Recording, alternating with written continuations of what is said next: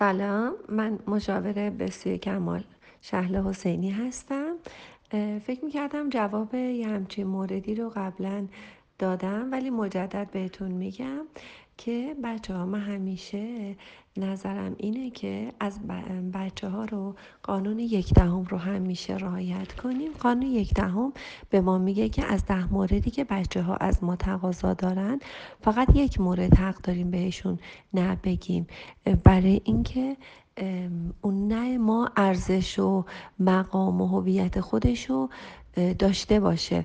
اگه بخوایم برای هر موردی شما هی نه بگید نه بگید این مثل یه پیچی هست که واقعا هرز میشه و دیگه کاراییشو از دست میده.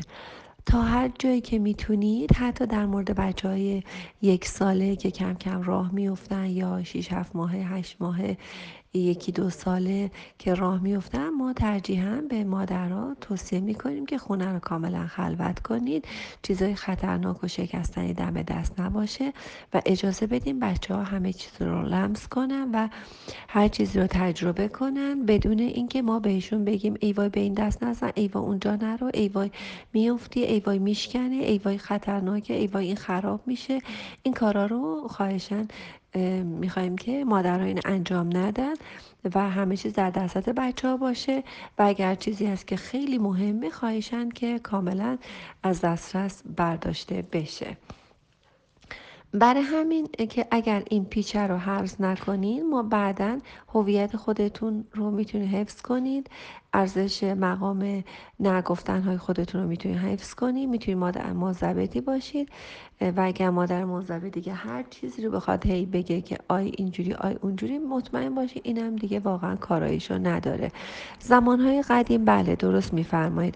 خانواده های سختگیر بچه های خیلی بهتری داشتن برای اینکه موبایل نبود وسایل ارتباطی نبود شما می‌تونستید بچه رو زندانی کنیم و تکبودی بار بیاریم و ازش بخواین که فقط درس بخونه و کار کنه. الان از این خبران نیست دخترم. اگر بخوای از دخترت از پسرت گوشیشو بگیری مطمئن باش بیرون یک غریبه بهش یه گوشی بهش میده دو تا سیم کارت میده سیم کارتشو می‌تونه شارژ کنه.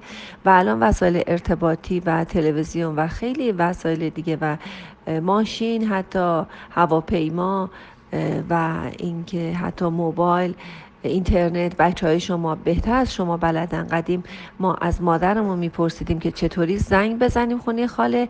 الان من باید برم از دخترم بپرسم که خونه خاله چجوری زنگ بزنم چطوری اسنپ بگیرم چطوری این کارت بانکیمو آپگرید کنم چطوری پول بفرستم برای کسی. یا مثلا برنامه اسنپم رفته.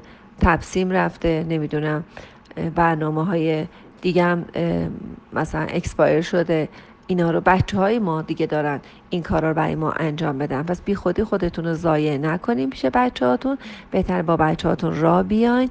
یه جور هویتتون رو با محبتتون با عشقتون با پا دادن به بچه هاتون بر اینکه انضباط های کمتری رو داشته باشید خواهشن ذره ذره بتونین در دلشون نفوذ کنین که اگر هم ظرفی برای شما میشورن از جایگاه قلبشون و روحشون باشه نه از جایگاه ترسشون و انضباط شما و اون تربیت های قدیمی و دموده که بله تربیت های قدیم و دموده می‌تونستن موفق تر باشند و مادرهای آسونگیر در قدیم خیلی جایگاه خوبی نداشتند.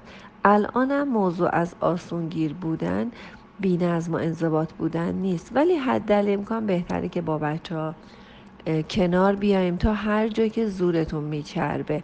الان یه سال بعدی من بچه ها دارن در مورد بچهشون که در واقع تکمیل کننده جواب شما در این انضباط های قدیمی و انضباط های جدیدی هست.